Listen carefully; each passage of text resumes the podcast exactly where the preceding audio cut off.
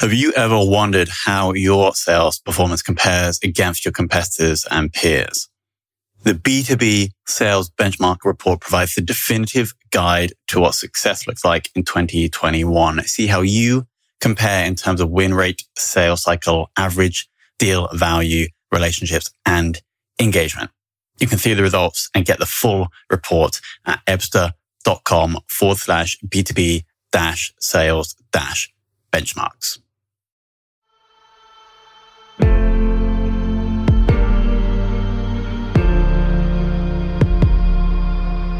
This is Sales Ops Demystified, the number one most downloaded podcast in sales operations.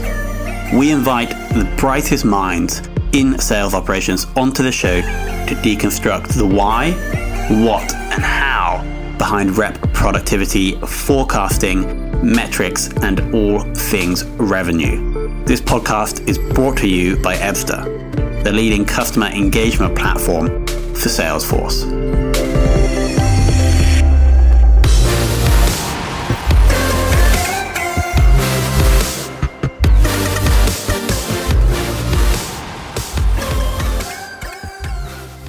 Hello and welcome to another edition of Sales Operations Demystified, and we're joined by Johnny Day of Crowdcube. Hello. Head of Good sales. afternoon. Head of sales operations. Yes. This is fantastic, and and also an Ebsta customer. Yes. We've had indeed. one, I think it's one other Ebsta customer on the show, so it's going to be super interesting. Um, And we haven't actually had a, an in person. The last five have been remote, so this is great to have you back, have someone back in the room. Yeah. Um, so we're going to go through the normal nine questions. If you have any questions, if you're watching live, feel free to ping them in the chat, and we will answer them as well as we can. So, Johnny, how did you get into sales operations? So it's been a, a bit of a strange one for me. Uh, so I actually am from a digital marketing background. Awesome. Uh, so I spent the best part of sort of eight to 10 years working in digital marketing. Ah. And basically, there was a requirement in the business to move into sales operations. So, so were you doing digital marketing at Crowdcube? I was doing digital marketing at Crowdcube. And basically, we decided to rein back our digital marketing activity Mm-hmm. um, because we wanted to focus more on B2B. And then there was a requirement specifically to focus on supporting uh, the sales team, sales enablement, CRM. And there just wasn't anybody in that role. Uh, and weirdly, we've just literally today put a new uh, job roll up For, for someone to come and work alongside me at Crowdcube because in sales operations, in sales operations because we've seen the value that it can generate. Um, and interestingly, when I started doing this, uh, probably about 18 months ago, there there wasn't any jobs out for sales operations. Whereas now, if you go on LinkedIn, there's there's loads. So there's definitely a requirement and a, a recognition of the value of data in, Yeah. in sales operations and the importance that you know you need your sales guys out and about. Mm. They need to do admin, but they also need people supporting them on the on the sales enablement side of things. So And that's, I mean, that's in the last 18 months, you've seen more demand yes, for the role. definitely. I see. I like this makes sense because there's so much more of a buzz around the topic, but I, I'm struggling to understand why. Uh, I think because there's always the challenge between sales and marketing. Yeah. So originally, when I moved into the sales team, I was still actually reporting into the CMO. Uh, uh, and I'm from a I'm from a world where back in the day I was having to manipulate and manage Google feeds, and that wasn't all automated. Mm. So I'm quite kind of data savvy, and basically you're in a situation now where you've got to keep your data really solid and robust for the sales guys so that you can monitor the pipeline. You then need to keep the data really robust so that when you get to year end, you can do your connection between pipeline and revenue. mhm. And then you also need to keep it really tight for relationships with third parties Mhm. and partners. And then you also need to keep it great for the marketing guys because a huge amount of retention is driven off the data. And so you end up in a situation where if you don't have great data from the sales guys, You've, then everything sli- slowly starts to Ah. creak and fall over. So that's the requirement is sort of forcing and training and educating. and, and so, do you think then that the reason it's much bigger now than it was, say, a year, two years or three years ago, is because there's more data? Yes. That that's why? Yes, Cool. Okay, that, that makes sense to me. Um, and that's probably only going to become more of a requirement in the coming years, right? As we get more. Yes, Data I think so. Okay. Yeah, and and I think you know more and more of the the big platforms. I mean, it- you know, if you're a Salesforce user or a HubSpot user, they've got incredible, you know, GUIs on top of the platform, so Yeah. you don't have to be a data guru. Um, in the same way as if you're using DB Visualizer or something like that, where you're getting into the SQL and down in the in the detail. So there are those benefits, but there's also that connection between sort of analytics and data analytics, web analytics, Google Analytics, and then sales analytics. And the requirement is pushing more towards Mm, so, sales towards sales. so no plans to move back into marketing anytime soon, N- not at the moment. Not at the moment. but maybe. Um, okay, fantastic. Let's move on to question number two. Um, what do you think makes an awesome sales ops person?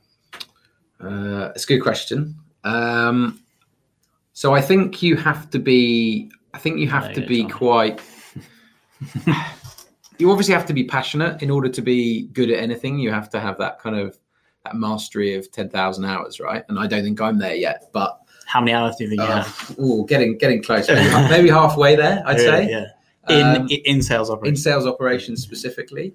Uh, so for me, I mean, the way I tackled it originally, because I moved from marketing into a B2B role, yeah. and then B2B kind of means CRM management, uh, which is a huge part of, of sales operations. But for me, where the connection really came was using third party data. Interesting. And so there's a huge amount of value and there's a huge amount of businesses that provide data Mhm.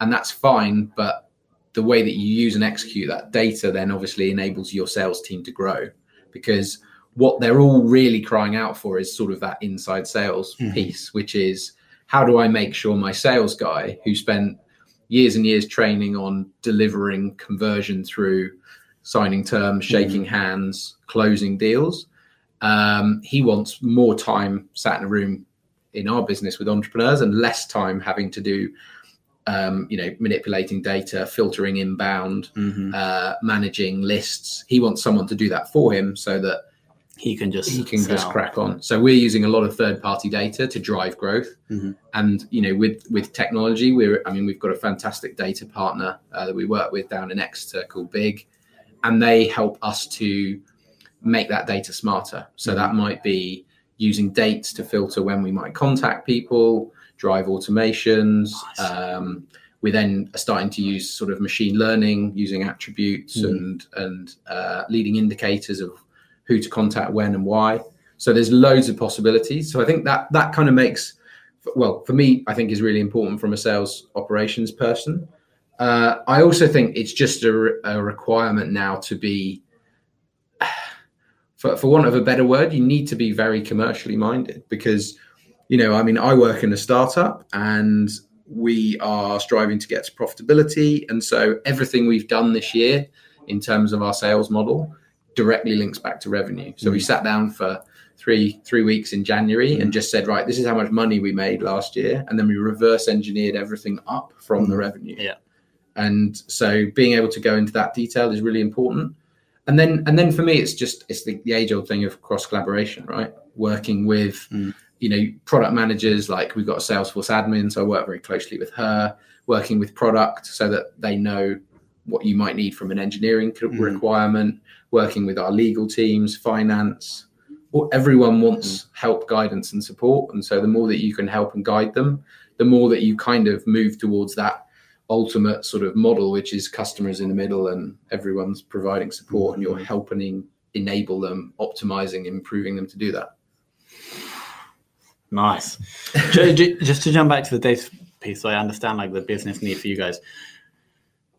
Crowdcube raises funds for startups or small businesses yes um, from the crowd. So you have this massive list of investors, and then you want to try and get the best small businesses or startups to lift, and then you guys could take a cut from both sides, uh, or just the uh, yes Cool. Um, so you essentially want you're, you're like data players to understand all of the good small businesses and startups in the just the UK. Uh, yeah, we've got an operation in Spain, and we do, and then we do raise finance for businesses in Europe. But obviously, there's some regulatory issues. Issue, but yeah, broadly yeah. speaking, the UK Okay. market is still massive. So you essentially need to get a picture of all the good businesses that may want to raise finance, and then you want to choose the one for your salespeople to go and speak with, right? And so that's your your job is like making the sales people more more effective to go and find the good ones. Yes. All right. Cool. Yeah. And I mean, the way I always come back to it is that that concept of everyone likes to think that their brain is better than a machine, Mm. but actually, if you teach the machine, in this instance, it's actually just to do with repetition and building and building and building, so that a salesperson comes in every day and the work's there in front of him in his CRM. Great. It's Monday. I, I know on Monday I've got three meetings. I've got two hours um, where where I can set aside some time to do some admin, Mm. and then the rest of the time I'm doing this, this, and this because my diary is populated. Yeah, yeah. And you Like- start at ground zero, and then you just keep working forward in that way. Don't make them think they come in and they just have to like they have to become a machine, right? Where they're just doing what they're told by the Yeah. computer. That's- yeah, you're there to you're there to optimize your sales team, which Mhm. if some people might think is making them look good, then so be it. Yeah. What um? How many people in the sales team at the moment? So we have uh, two or three people in our partnerships team. We have two or three people in our inbound team. Yeah. And they kind of sit very closely with our partnerships function. And uh, then we've got five or six guys in our in our outbound team. Cool. And then there's you and soon to be. So we can actually plug the job role. Have you filled the job role yet? Yeah, it's Oh, you have filled it. Well, no, no, I haven't filled it. I, only went out this afternoon. Oh, oh, so let's plug it. Yeah. How can how can people find the job role? Uh, if you just go to uh, crowdcube.com and search for uh, careers, it's on the careers page. Nice. So if you want to work with Johnny at Crowdcube in sales operations, go to their site, go to the career section, and check out the job description. Anyway, cool. Moving on. Do you think sales experience is, is a necessity to be effective at sales operations? Uh, fundamentally, no. I, I, I don't believe it is. I think I think to have a uh, empathetic understanding of what salespeople's skills are and aren't is is obviously valuable. Uh, but I don't believe that you need to have done sales to be good at sales Mhm. operations, specifically because, like I say, I think a lot of it is to do with being logical, ordered, structured, Mhm. uh, comfortable with process, uh, having the ability to say no, prioritization, all the things that, in a way, a- sort of a good product manager Mhm. does. That you know they're able to say, look, we can build technically anything. It, you know, or engineers say it's always we can always build what you're asking. It's just a case of time, money. Yeah. Where does it sit in the roadmap? What's Yeah. the prioritization? So I don't believe that uh, you you have to be a, a salesperson. Yeah. But you, I mean, you essentially were in sales before, right? Yes. In not like in your digital marketing role. Like your goal is when you're marketing is to sell something. Yes. But I guess you're just not doing it in person. It's one to many as opposed to one to one.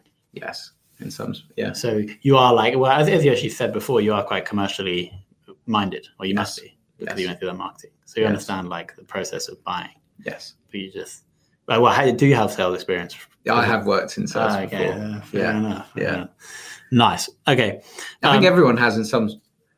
I I think mean- everyone has in you know if you've ever worked in a shop or you know you inside. in some you know, or even if just working in a restaurant and someone says Mm. you know what's the specials or you know what's the You have to- you recommendation. to There's an it. element of sell, selling in there. So There is a book, a really good book I read called "To Sell Is Human," I think by Dan Pink, and that was his point. Like literally, if you're like going home to your spouse and you want them to cook dinner, you like go in and you're really, really happy, and then you like give them a present, and then you want to ask them to cook dinner. That's the selling, right? yeah, absolutely, absolutely. Um, Um, okay, but but not necessary for sales operations. No, I mean the way I, the way I the way I sort of think of it or uh, believe that I see it is a, a good a good a good sales ops person understands uh, what did I say? So they understand the sort of the heartbeat and the rhythm of the company, Mhm. which is sort of a third of what you need to be good at. Because everybody, if you buy into what the company's trying to achieve, then you kind of buy into the the scenario that your CEOs put forward and, and the ideas and the future and the goals of the business. So that's a third of what you need. The the next third is your ability to understand uh, the sales guys and what they're trying to achieve and their commercial goals and Mhm. You know understanding people's motivations because a lot of what salespeople do is read the room, right? Is this guy going to be a hard ass? Is he Mhm. going to be a bit more relaxed? Does he want to know the detail? Does he already know what's going on and he Mhm. wants to negotiate straight away? It's just understanding that. And then the last bit is understanding um, the tech stack and what's the actual you know no engineering project is ever perfect and no marketing stack is perfect no sales stack is perfect but what's your future vision for what you want your sales environment to look like and what do you think perfect might look like and then you can strive to get towards it Which is a great link to the next question. Uh, what is your current sales op- ops tech stack? So I would describe it as a bit of a hybrid between Mm. sales and marketing, actually. Mm. So we have a uh, we're a Salesforce customer, Yep. um, and we have been for about four years. Uh, Do you sorry to quickly jump in here? Do you have do you use Salesforce for the entrepreneur side and for the investor side? No, You don't just for the entrepreneur side. at the moment, just on the entrepreneur side. And so, wh- where does your investor? I don't know if you could say this, but what tool do you use to like manage your investor data? So our investor data historically has lived in our own admin okay, system, cool. Yeah. which isn't a CRM. It's kind Just of Uh, it was an originally purpose-built tool, Yeah. and they've lived in there. And then we've got a different marketing platform that runs that. yeah, sure. Uh, so yeah, Salesforce customer. Uh, we're an Ebsta customer, Ah, of course. So that's in the stack there. Uh, we use tools like uh, CreditSafe mhm. uh, to just ensure that we're working with a UK, more often than not, UK limited company, Yeah. uh, and we can, you know, from a compliance perspective, check their credit score. Uh, we're a DocuSign user because we send out agree agreements and terms Mhm. uh, and, and measure engagement with with entrepreneurs. Uh, we use HubSpot on the B two B side of things, um, which is an interesting one because actually HubSpot used to be a B two B marketing platform, and as it's built and grown, it's very much moved into the same realms as being a CRM platform Yeah, with uh, a app exchange in the same way as, Yeah. as Salesforce. So you end up with a slightly confusing data. how does that? How does? I, I don't understand what, what you're using because I thought Salesforce was being used for the entrepreneurs and HubSpot was no thing. HubSpot is the B two B side. Yeah, so we we use we used originally Salesforce was put in in our Exeter team and our sales team in London, Yeah. and it was being used as a CRM, and that was before we actually really considered having a CRM Mhm. in the business on the investor side. So it was originally put in to help the journey because Crowdcube has a sort of relatively distributed office structure Mhm. in that we've got a sales partnerships uh, team up in London because a huge number of the entrepreneurs that we work with are here. Mhm. We then have our sort of onboarding campaign success launch team down in Exeter, and they're supported by legal compliance completions. Mhm. Uh, and then we've got an engineering team in Cardiff. Oh, cool. So, in order to offer entrepreneur delight from very high touch, um, you know, one to one trust building up in London, we have to make sure that the information is clear and concise so that when Mm. they get passed to somebody that they might only speak to over the phone or Hangouts or online, uh, they there's a clear transition between the two. Uh, and so that's why Salesforce was originally put in. And basically, in time, we've sort of seen the value of building that Mhm. architecture stack around the entrepreneurs. Yeah. And we, we I actually consider ourselves as a three-sided marketplace because we have investors, we have entrepreneurs, and we also have our partners. And what do they do? So our partners have fall into then two buckets.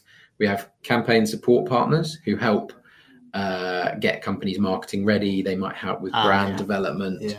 They might help um, connect them with lead investors. Mhm. Uh, and then we also have aff- aff- affiliates, basically. Oh, so that, we that provide you entrepreneurs. that, that send us deal flow, Yeah, yeah, cool. and, and introducers, and that might be corporate advisors. We've got a very strong relationship with uh, Grant Thornton. Mm. Um, we're in the process of work, just signing some terms with a very large UK bank. So we have a requirement to fulfil their needs internally for internal users, uh, and also um, externally for Yeah. for customers in the in the company. Uh, do we get through all the tech, all the tools? Uh, I think so. Oh, the other one that we use, which is super super smart, which I which I'm actually really enjoying, is um, we also use, like I said, third party data providers. And so what we're actually doing is taking third party data, we're then placing it into Salesforce, um, and that essentially puts it in our CRM. We then connect our CRM to LinkedIn Sales Navigator, and there is now the functionality within LinkedIn Sales Navigator to create advanced searches that uses the data from your CRM. Yeah. So we're basically leveraging third-party data to say this is the data we already know about, and this Mm. is the data we don't know about, which then means that we don't, as a sales team, spend time all looking in the same Uh-huh. place. So, so you're saying that when a salesperson is searching LinkedIn Sales Navigator, they can see that data from the CRM from the third party provider. Yes, Okay, cool. which is similar to something that Ebsta does as well. Yeah, us. yeah. What but, but you, you mentioned a tool like it, that you were using that was cool. Is there something doing that for you, or is that just the integration? That's just the okay, integration, and- and then and then basically we use our third-party data data agency who takes things like web data Mhm. uh, and um, our CRM data, and then we're basically building machine learning models in a data warehouse externally, and then using uh, things like Tableau to visualize some of that, and building trends and pulling data together, which we can then put back into things like Salesforce or HubSpot to then Mhm. execute. So what's the what's like a core insight that you could or advantage that you could prove or use from machine learning on that data, like an like a thing that someone like me would understand? Uh, so that so for for example, the most important thing for most people when buying something is relevancy, timing, and context. Mhm. So we're trying to use data to make sure we speak to the right person at the right time, and that we use some structure, either from the data we've got or as part of the research function mm-hmm. of a outbound team member, to connect those pieces together. And that then means if someone's interested in raising finance, there's no point me ringing you up the day after you've just completed your first VC round because you'll probably say to me, oh, I've had the most stressful six weeks of my life. I've just got the line, you know, the Mm. signature on the dotted line. I'm still recovering from the champagne that we popped last night. I'm not interested Not in right raising now. finance right now. So for us, it's about connecting with those people at the right Got it. time. And making so making your salespeople more productive in the process, right? Absolutely. Cool. We have a question, or maybe multiple. Um, uh, Jack, how do you deal with the implementation of sales methodologies? I'm not 100 percent sure what Jack means by that. Does that make sense to you, Johnny? Uh, yeah, it's a it's a very good question, and actually, uh, we uh, one of the reasons for hiring this new person is actually because we we need to do a better job of documenting sales methodologies. Uh, for for that very reason, it's quite easy for me to come up with lots of concepts and ideas, but we almo- we almost always need someone who can then turn some of these ideas into a reality, document them, Mm. and then the most important thing, really, I think, is about making sure that people sit down in a room and then you train them and educate them and bring them on that journey with you so that each day they feel like they're upskilling and training and learning and, and developing. And actually, uh, interestingly, uh, when I started this role, uh, we were paying for Ebsta. And some of the team were using it, some of them weren't. Some people did understand what it did, some people didn't. Mhm. And actually, Wayne came in. I said to Wayne, Look, I've told everyone how great it is, but I'm going to organize a session. Can you just come in and walk people through the product? Mm. And then the penny drops because somebody else is is saying it. Yeah. So uh, that I think is a is a real advantage in terms of implementing our sales methodology. But I would also say we're actually in the process of engaging with a third party to try and develop more of the coaching side Cool. of the sales skills. So me and uh, my head of sales, we often see it as like a, a good salesperson needs to be able to do 50% operational keeping systems update updated and then 50% of their job is learning how to become a master of selling Yeah. and it's a it's a constant balance because i'm saying it's not in salesforce it's not happening and he's Yeah. saying but i need to sit down with them and train them on you know how to close a deal and Mm. negotiate and you know all those sorts of things so i hope that kind of answers the question on Hopefully, Jack. Methodologies. Let's see if we've got a follow up. Oh, go on, Jack.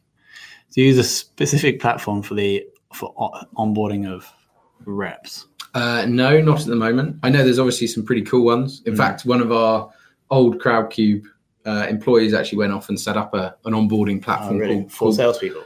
uh, for, for anybody, um, actually, um, called Personally. But we we're actually in the process, like I say, of trying to pull this documentation together. Yeah. So for a long time, we were using uh, like a Google site and just trying to populate information that Yeah. was sort of getting lost in emails and just trying to bring it into some semblance so that if you were a new sales guy, instead of it being, hey, here's your laptop, uh, it's a big city out there, off you Mm. go. So we're trying to make sure that we've got an onboarding process, which is session on uh, Salesforce, a Mm. session on LinkedIn, a session on uh, HubSpot, uh, a session on how that merges with Ebsta, a session on data analytics, a session on reporting, all that sort of stuff. So we do try and do that, but it could be better. And this person is going to be helping you with that.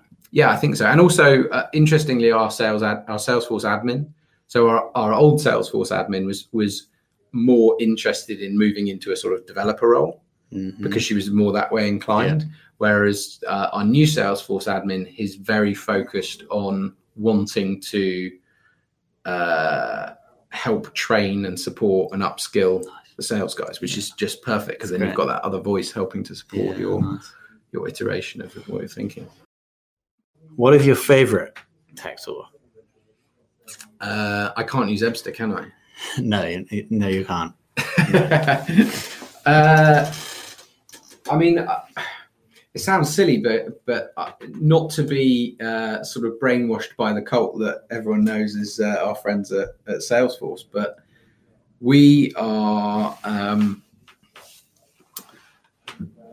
they've got some pretty interesting technology that we just weren't using and actually were paying for. For example, so uh, we were we were finding that we were building technology with a with a, a dev agency, Mm. um, and it turns out that for our partners, for example, we can spin up a whole partner community, and we can really put ourselves in Oh, the middle of that partner community. Yeah.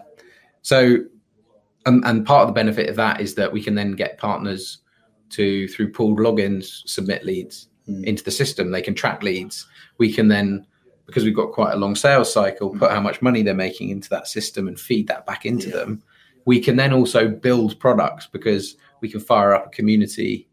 So our product team can say, right, fire me up a product community for your partners, fire me up a product community for uh, entrepreneurs. And we can do that all within our existing Mhm. stack yeah, and we just weren't using it, but we were paying for it. And so I think it's just about making sure you really understand all the things that you've got on offer. Mm. And we also didn't realize that we've had some challenges between in the speed of growing, uh, as everyone does, a couple of our systems not working perfectly. We actually have resource that we've paid for with Salesforce that we've never utilized Mm. um, to build some integrations for us. So again, I think in terms of what's my favorite tool, well, I think it's going to be Salesforce But- because there's so much stuff there. there's so much stuff there that we just weren't using. And actually, if you push Salesforce, um, then you know the, the possibilities are, are pretty massive actually. And and I've got a friend of mine who works in sales ops over at a company called um, Alpha FX, and they've built some really cool stuff With just Salesforce. just with Salesforce as a, as a stack. Yeah. So I think whilst it is a bit of a cult, as we all know, and you get bought in, and and you know, if if you spend the time, the the power of it can be pretty good for helping to scale. I think. Nice. Um, how do you deal with data quality?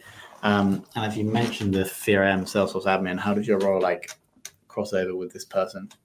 Um, so we we're in the position where we're currently using Classic, and we're obviously Mm. going to have to migrate over to Lightning, uh, which is potentially a pretty large bit of work. So we're just trying to divvy that up um, between us. Uh, we also uh, use a platform. We use two platforms. Sorry, one of them's called uh, Cloudingo, which is a Salesforce data uh, sort of checking manipulation and and uh, management tool. Uh, so again, there's quite a lot of technical config in there, Mm. but using something like Cloudingo, I think so. We had Jay Corroya from um, Doctify. I don't know if you know him. He was, I think that was the tool he was raving about. Yes. saying it's really good. it's pretty powerful Mm. once you get it set up right. But it is it is complicated, Okay. and it's obviously easy to break things at so scale. who, who is it? Is it you or the Salesforce admin who's responsible for? Uh, ideally, the Salesforce admin, but I suppose in my uh, as I'm growing, I'm busy learning. So, for context, our Salesforce admin left. We then onboarded an agency Mhm. to pass over to, Yeah. and then um, our new Salesforce admin has only just joined, Okay. and I was basically bridging the gap Yeah. between that. And I suppose I was lucky enough that I've I'm not sort of too scared of breaking stuff, so I taught myself Salesforce administration in a very short period of time. So you're certified admin. Not quite, but I'm I'm studying at the moment Nice. so that I can a understand what's possible, but Mhm. also just so I can do the odd bit myself. Yeah. Nice. Uh, the other tool that we're using, which is is actually not really out yet, it's being released in July, uh, and again, it's on the more, more of the marketing side, but uh, it's a company called Distill.ai, Mhm. and they uh, it's actually built by the team at Big who we work with, Mhm. and they um, they basically enable us to rich, enrich data and take data out and add value to it, and then put it back in. Okay. And so they're the ones who are helping us to turn third party data into enriched data, Yeah. customer data platform designed for, for it's, it's cool for marketers, but I mean, there's a bit of a blurring here between Yeah. B2B and marketing and you know, marketing sales and so on. So they so, so will they take an email address and then give you the LinkedIn profile? Is this what you mean by data enriching? Uh, it, it depends. Um, those sorts of things are possible, and we have done stuff like that. Um, we've we've actually, I mean, without going off into a massive tangent, we actually built an entire engine to do finding like companies, Yeah. Nice. which we um, I, I actually named it. It was called Sahara, and the idea was there was millions of grains of sand, millions of companies, Mm. and the idea was that for crowdfunding, we found that there's a lot of companies which have a certain profile, uh, certainly as they get a bit bigger. And it's about finding similar companies with a similar, because we, we're ultimately trying to find companies with web traffic, social following, Yeah. You know, brand validation, position in their market, market fit, all those sorts of things. And so we basically built a sort of data whacking tool to try and do that. yeah. And so we can then run those things, enrich it with data that we want first or, or third party data, and, and then try and inject it into Salesforce. And that can drive email, that can drive list building, and so on. And so this new tool that's coming out is going to help you do that. Yeah. So we, we've been working on uh, integrating it into our uh, Salesforce backend. Yeah. And we've also been using that tool uh, to create our own scoring system using the Ebsta score. Mm. Let's talk more about that. We can talk about more of that in a bit. Um, biggest We've challenge. got questions. Oh, what? James, is there a way of improve a way of improving recruiting and hiring practices, and how do you go about supporting the sales teams?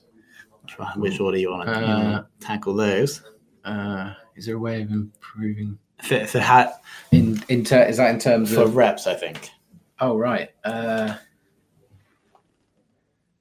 I mean, in terms of our sales guys, For reps, yeah. for reps, um, we we obviously try and do as much as we can in the interviews to try and screen. You know, we have two or three interviews with people. Mm. We go out for, for for a few beers maybe with people to see what their soft skills are like, Yeah. as well as their sort of interviews environment, hard and soft. Because in our in our world, we can't speak to uh, someone in the marketing department or someone in the finance department. We have to speak to CEOs because ultimately they're the ones who make the decision on finance.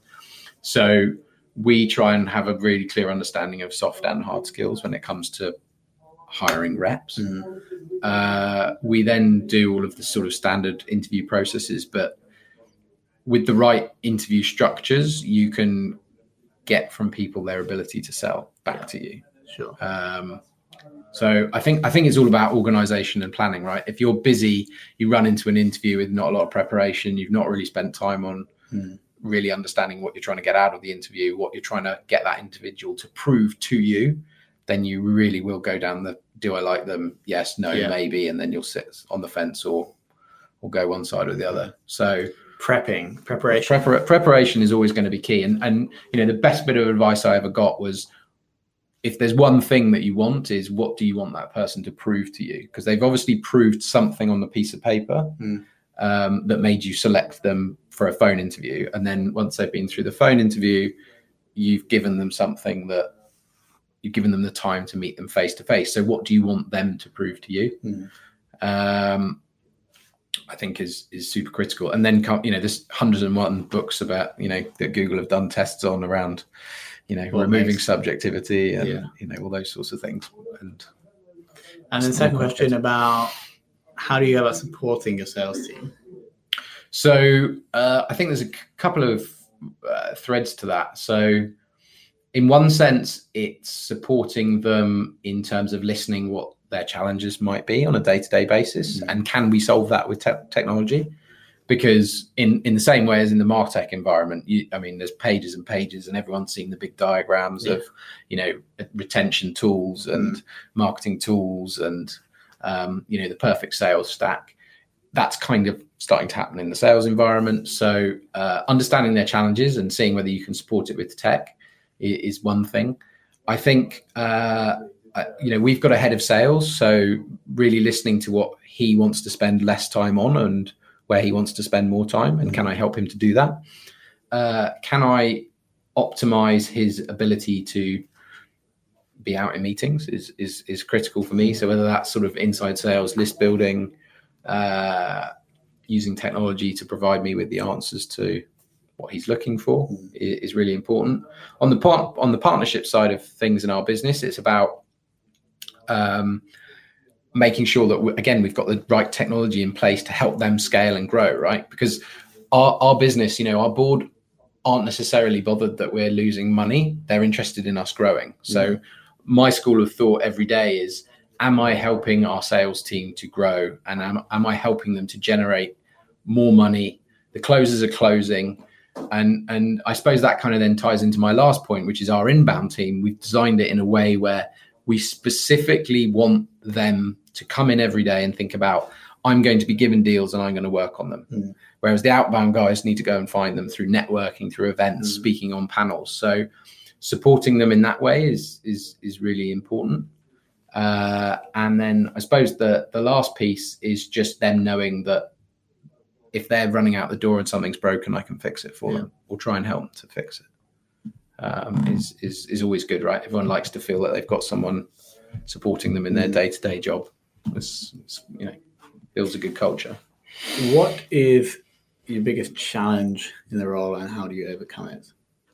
biggest challenge is at the moment time in the day Hmm. so quite a lot of what we want to achieve is quite technically advanced and we've always been uh, at the forefront of using big data Hmm. using automation um, that age old challenge of you know automation versus personalization how do we triage the right business or the right person that's coming in to the right person in our sales team so like i said to you we need to speak to the we need to speak to the CEOs. So using our own data to say, right, we've got an inbound from a company.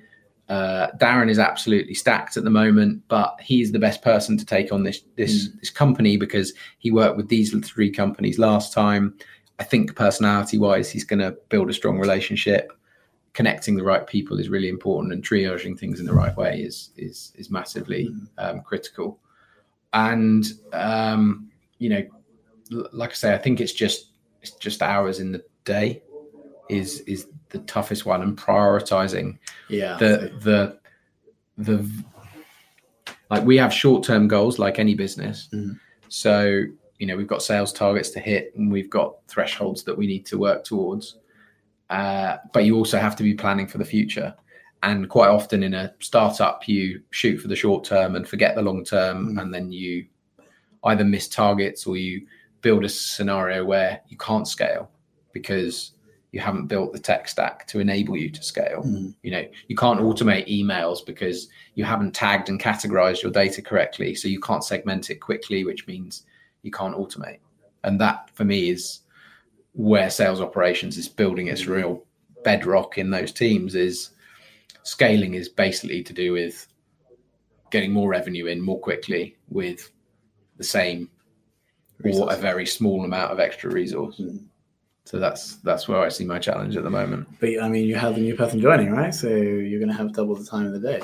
Hope so. Hope so. Um, do you think, or do you have a single metric that you would use to judge all sales reps? Um, I mean, if I was being really critical, it's it's got to be revenue, right? Mm. Because you can, you, you know, there's a lot of there's a lot of data now in Yeah. the world, and there's a lot of fuzzy metrics. So you can measure people on conversion, and they might be an amazing converter, um, but the revenue doesn't come out the bottom, or they could be really busy and they could be doing lots of calls and having lots of meetings, but the revenue doesn't spit out the bottom. Uh, and so I think I think it's got to connect to revenue. Mm. And if you understand your revenue, then you can work back. And if you can work backwards from revenue, then it means you can say to somebody, "Thank you, but you're maybe not right for this company," or "We think you can move you into this team. You'd be more valuable executing Mm. here than than over here."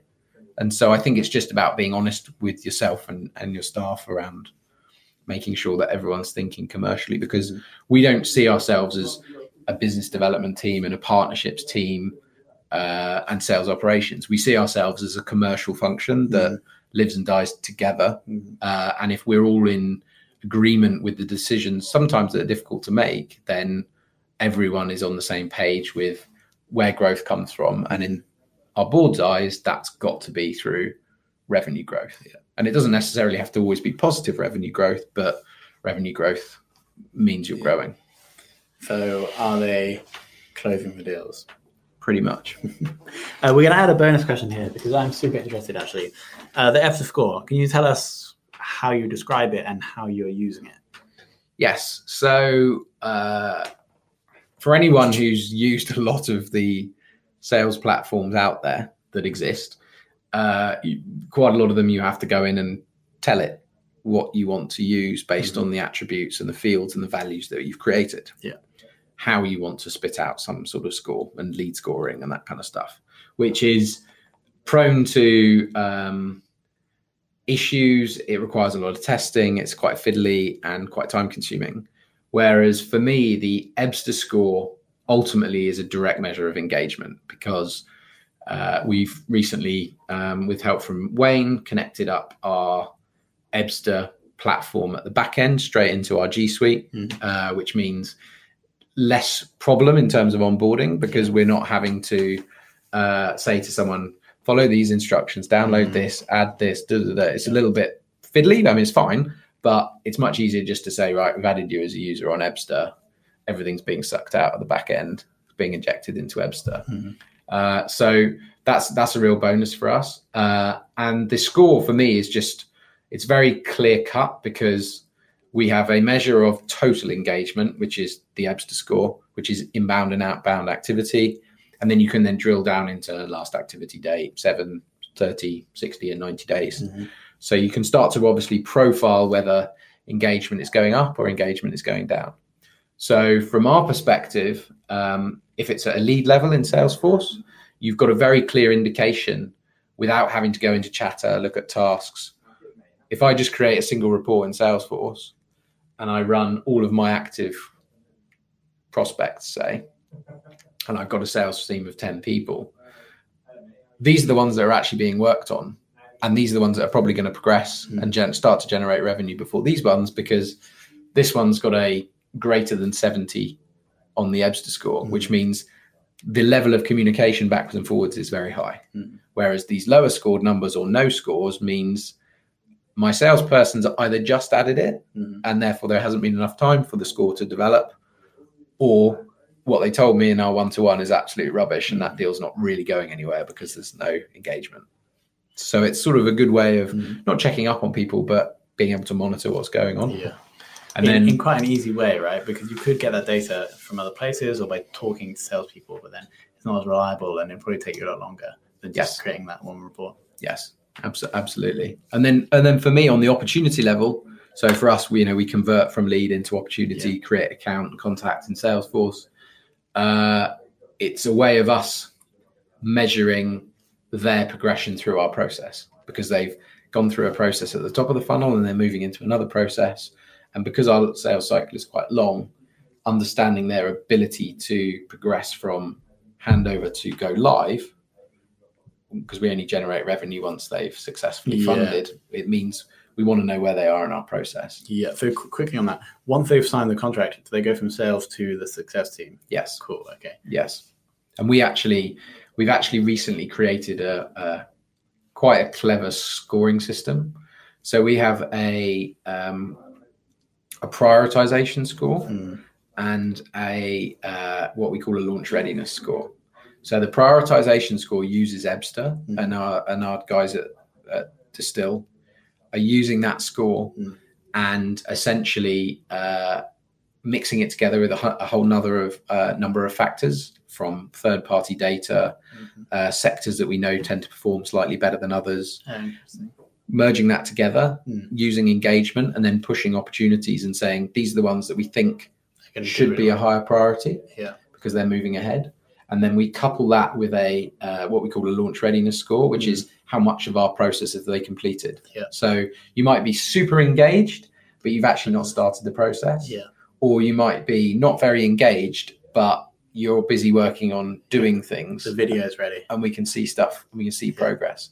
So they're not uniform together, but they can be worked independently, and then we merge that as a single score, Mm. and then that helps us to move people through our process. So, so every week you can review all the all the what do you call that single score? Uh, we The- the it's just called a, it's just called a blended score in in Call it the Crowdcube score. well, Crowdcube score. Yeah, and then and so you can review that on a weekly meeting, and then the bottom four you'll you you'll like prioritize and be like, look, we need to get these guys to like do X or yes. Because if they if they're an opportunity, they can gen- generate us revenue, and Yeah. if they're live, they definitely closer to generating us revenue. Yeah. got it. Nice. Okay. Final question: Who has taught you the most about sales operations? Um.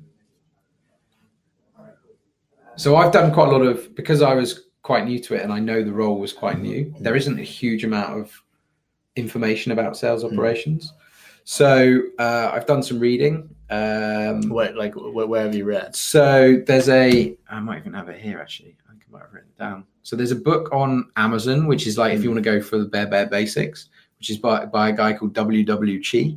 Okay. Uh, I listened to that because it Yeah. gives you a really solid foundation. What's it's, it called? it's called the Basics of Sales. Uh, uh, basic, basic, the Sales Operations Collective. Yeah, we'll link to it below on the blog post. Um, yeah, and it's called W.W. Chi. Mhm. Um, there's another book that I've just started listening to called Predictable Prospecting, Mhm. which is obviously about building forecasting models and pipeline development and using data. I've then coupled that with, uh, so like I said to you, we're, we're in the process of bringing on a, an agency to work with on some some coaching and Mhm. development and and uh, helping our sales guys to master their craft. And uh, they uh, have a series of books, uh, and they are trying to make the people think about sales selling as a science. Uh, and that book's by a guy called Jacco van der Kooij, who's a Dutch guy. Hmm. Uh, and the reason for that is because selling has changed. Gone are the days where you're just um, solution selling. Yeah. You know, it's, it's got to be a much deeper.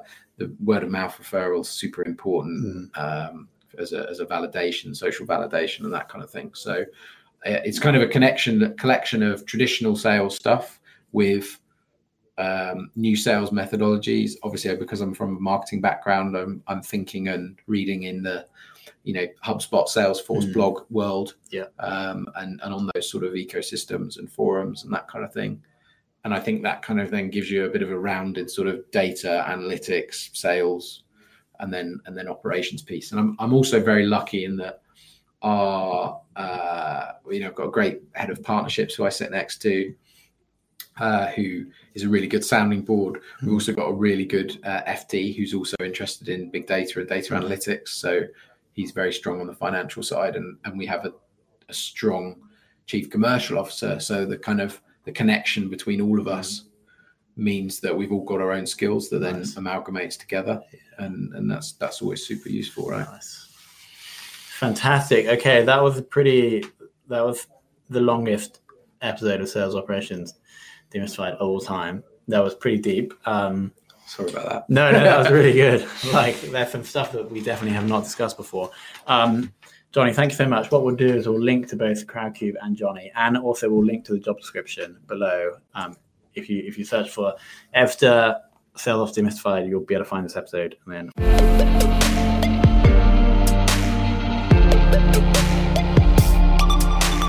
Thank you for listening to this episode of the Sales Ops Demystified podcast.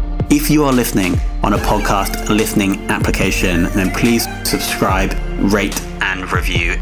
And if you have any questions about the show, if you know a guest, or if you have any questions about sales operations, just hit me up at tomhunt at ebsta.com. That's tomhunt at ebsta.com.